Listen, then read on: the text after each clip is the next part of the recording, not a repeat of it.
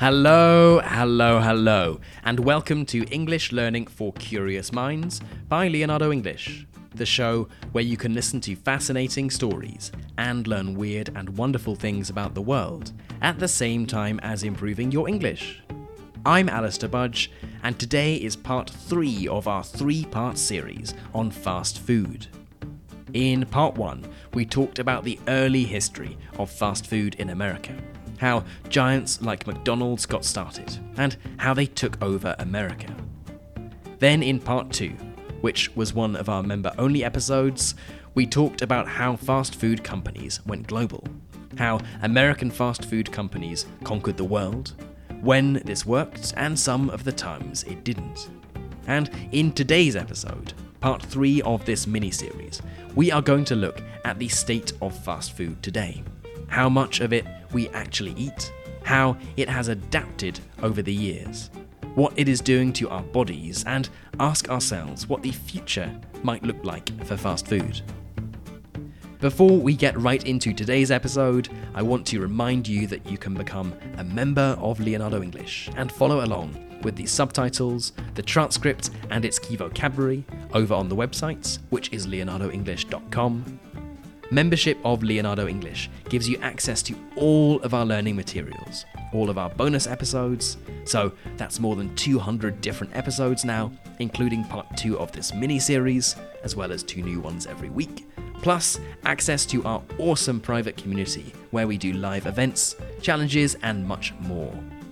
Our community now has members from over 60 countries, and it's my mission to make it the most interesting place for curious people like you to improve their English.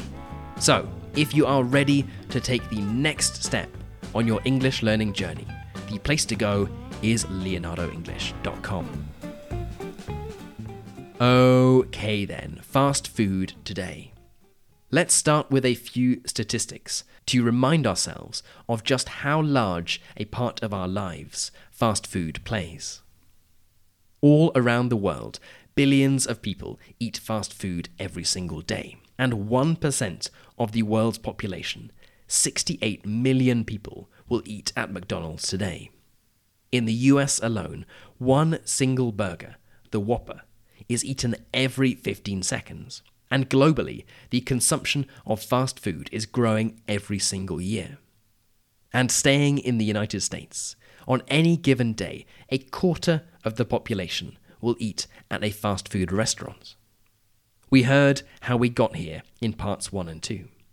Fast food is convenient. It is a cheap source of energy. It's easy. It is satisfyingly familiar. American fast food companies successfully exported this formula across the globe.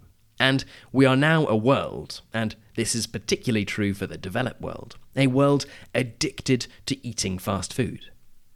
Everywhere fast food companies have gone, they have had a huge impact. Let's first talk about people. In the United States, almost 5 million people are employed by the fast food industry. That's 3% of the adult working population, or 1 in 30 working adults in America. Or, to put it another way, it's as if the entire population of Scotland were flipping burgers, preparing tacos, or serving you French fries. An even larger proportion of the population have worked in a fast food restaurant at some point in time. One in every Americans has worked at McDonald's at some point in their life, including the singer Pharrell Williams and the founder of Amazon, Jeff Bezos.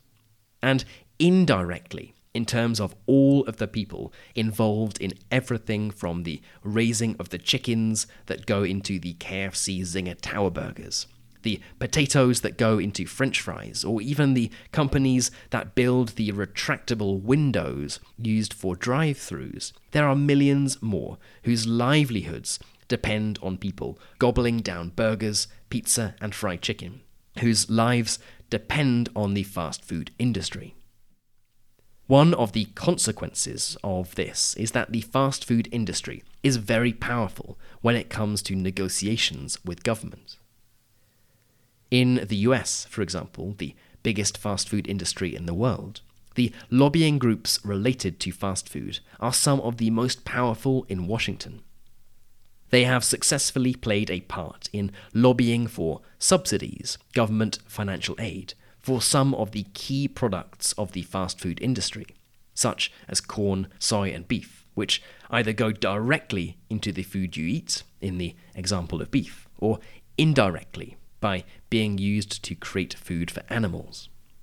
Essentially, the US government, via taxpayer money, is keeping down the cost of Big Mac meals in America. When it comes to the future of the fast food industry, industry analysts can't seem to see a future where the industry is much smaller than today. It is remarkably recession proof.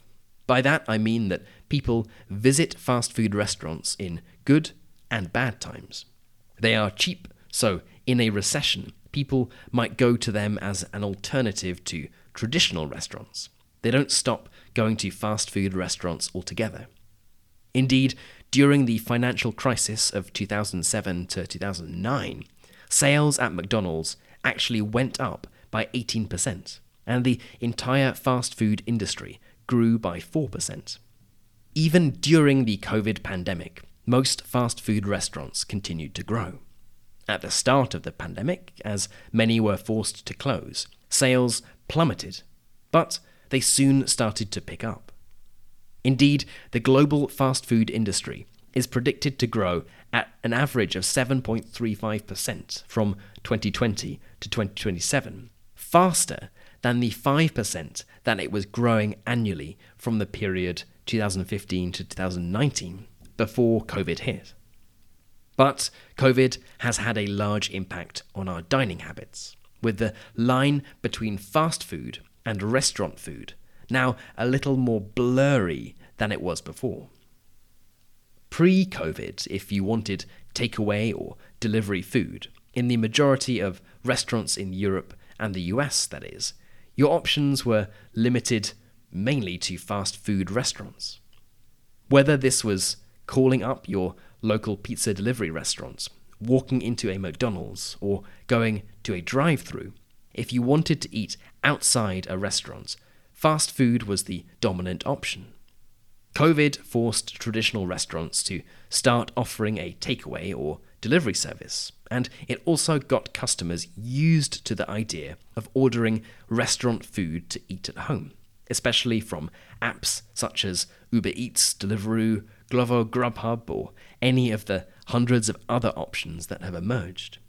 Many of these options already existed before the pandemic, but it was a trend that was accelerated by COVID. People are getting more used to being able to order ready to eat food through an app, and now fast food isn't the only option. Fast food might be cheaper than traditional restaurants, but for many people, it is not so much cheaper that they are willing to compromise on taste. And even for the biggest fast food lovers, it is hard to deny that the quality is not the same as you would get at a traditional restaurant. So, when faced with the decision about paying a little bit more and having a higher quality meal delivered to your door, or having to go out and buy a cheaper option but lower quality fast food meal. Well, consumers now have this different option that wasn't so readily available before. There's also an increasing consumer demand for more environmentally friendly options, vegan or plant based burgers, for example. You can now get the famous plant based Impossible Burger at Burger King, and McDonald's is currently testing its own version of a plant based burger called the PLT. And although these plant based burgers have proved to be just as bad for you from a health perspective as regular burgers, there is this increasing demand with some consumers, especially younger consumers, for both greener and healthier choices. Combined with all of this, and partly as a result of it, there has been a large increase in what's called fast casual restaurants. Restaurants that offer better quality food, often healthier options, and charge higher prices. So the division between what is fast food and what isn't is less clear than ever before. This leaves the original fast food chains with a bit of a conundrum, a bit of a dilemma. Do they try to embrace these new trends, or do they stick to their guns, stick to what originally made them successful? Cheap, unhealthy comfort food. Burger King, for example, is sticking to its guns, offering some new items, but broadly sticking to what it knows best burgers and fries. On the other hand, the biggest fast food brand in the world, McDonald's, has branched out into all sorts of new things, with up to 100 options available on its menus wraps, salads, fancy coffees, and a huge variety of options compared to when it launched in 1948 with only nine options burgers and fries for the most part. There are all sorts of news headlines about how McDonald's has lost its mojo, how it has lost its identity, how it is trying to be everything to everyone, how it should go back to what it knows best, and that people eating at McDonald's aren't doing so because they want healthy options. They know exactly what they want, and that's burger, fries, and a fizzy drink. They know that it's not healthy, but that's okay. People aren't stupid, they know exactly what they're getting. Now, on that subject, it would be irresponsible if we didn't touch on what this rising addiction to fast food has done to us. The simple answer is it has been very bad news for our bodies. In the 1950s, less than 10% of Americans were overweight or obese. By 1975, which was the same year McDonald's launched its first drive through service, that number was 15%. Now it's around 32%, and not one state in the United States meets the Healthy People guidelines of obesity at 15% or less. The result of this is that heart disease has for years been the leading cause of death for both men and women in the United States. And it's not just the United States. Globally, 39% of all adults are overweight, and 13% of the world's population is obese. Heart disease is now the biggest cause of death worldwide, responsible for 16% of all deaths. And diabetes is now in the top 10 list of cause of deaths worldwide. Of course, not all of this can be attributed directly to fast food. But if we continued to eat and drink as we did in the 1950s, without Big Macs, fries, and Cokes, then these numbers would be significantly lower. It's abundantly clear that eating fast food regularly is not healthy. If you've seen the 2004 documentary Supersize Me, you'll remember that its director eats only McDonald's for 30 days in a row and ends up putting on 13% of his body weight and having heart palpitations. Now, as to the future of fast food, it is an industry that shows little sign of slowing down. Despite all of the warnings about the health dangers of eating lots of fast food and the competition from healthier options, we eat more and more of it every year. Fast food chains are very good at adapting to customer demands, whether that's regional varieties or changing tastes. And for all of the articles you might read about people opting for healthier lifestyles, when it comes to fast food, the data suggests that most people are very happy to eat what they have always eaten. We might know that it's bad for us, and it might be healthier and probably cheaper to eat a salad at home. But when it comes down to it, it is very tempting to pop into a McDonald's or Burger King, to have that familiar smell, knowing you'll have a familiar, warm meal that will certainly fill you up. It will stop you being hungry, and it won't break the bank, it won't cost very much. So, for as long as more and more of us continue to do this every year, and fast food restaurants get better and better at finding ways to make us come back, fast food isn't going anywhere anytime soon. Okay, then, that is it for today's episode on fast food, today and tomorrow. And with that comes the end of this three part mini series on fast food. As a reminder, in part one, we talked about how the fast food industry got started, how giants like McDonald's transformed the American dining experience, and some of the characters that were involved. In part two, which was one of our member only episodes, we talked about when and how fast food went global, how American fast food chains conquered the world, and some of the times that it didn't quite go to plan.